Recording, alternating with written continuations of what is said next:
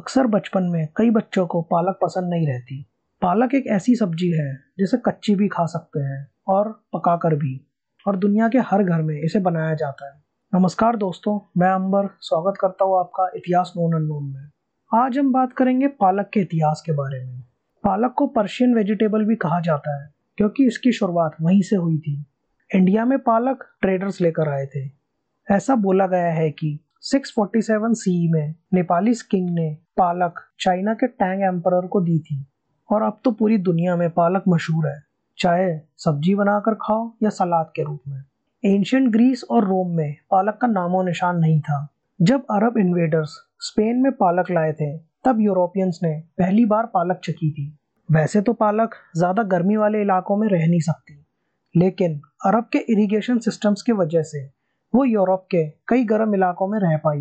पालक का ज़िक्र ट्वेल्थ सेंचुरी की एक एग्रीकल्चरल इंसाइक्लोपीडिया में भी हुआ है। एक एग्रोनॉमिस्ट एवं अल अवाम इन्होंने पालक को सभी लीफी वेजिटेबल्स में प्रमुख घोषित किया था।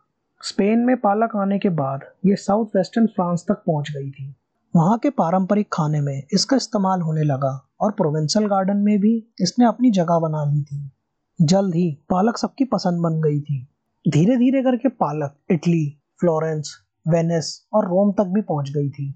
वहाँ इसे रिकॉटो चीज़ के साथ पास्ता में स्टफ़ करके खाते थे। मिडल एजेस तक तो पालक की खेती भी पूरे यूरोप में शुरू हो चुकी थी। इंग्लैंड और ऐसे ठंड वाले इलाकों में तो पालक और ज़्यादा उगाई जाने लगी थी। 1547 में फ्रांस की क्वीन कैथरीन डी मेडिसी जो कि फ्लोरेंस में पैदा हुई थी, इन्हें तो पालक इतनी पसंद थी कि वो हर मील के साथ इसे खाती थी।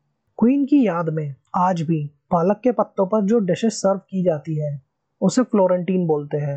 एटीन सेंचुरी तक तो पालक नॉर्थ अमेरिका में भी आ गई थी और उसकी और भी वेराइटीज आ गई थी जो कि गर्म जगहों पर भी रह सकती थी। आपको याद है, पहले टीवी पर एक शो आता था पोपाए द सेलर नाम से। और कैसे पालक खाने से पोपाए एकदम एनर्जेटिक हो जाता था, क्योंकि ऐसा माना जाता था कि पालक में आयरन की मात्रा बहुत ज़्यादा रहती है। ये बात नाइनटीन सेंचुरी में सबसे पहले पता चली थी, जिसकी वजह से नॉर्थ अमेरिका में बहुत ज़्यादा पालक का कंजम्पशन बढ़ गया था। लेकिन आयरन की मात्रा ये गलत थी, क्योंकि रिसर्चर्स ने सूखी हुई पालक का कंटेंट चेक किया था, और जब तक लोगों को ये पता चलता, तब तक पोपाए की वजह से पालक ऑलरेडी बहुत फ़ेमस हो चुकी थी आयरन की मात्रा को लेकर। आज ट्वेंटी फ़र्स्ट सेंचुरी में भी पालक मशहूर है, और आज चाइना यूएसए और जापान में पालक सबसे ज़्यादा उगाई जाती है। जानिए और भी ऐसी फ़ूड हिस्ट्री के बारे में आने वाले एपिसोड्स में। तब तक के लिए जुड़े रहिए इतिहास नोन अननोन के साथ। ये पॉडकास्ट आप मराठी में भी सुन सकते हैं। इतिहास नोन अननोन मराठी।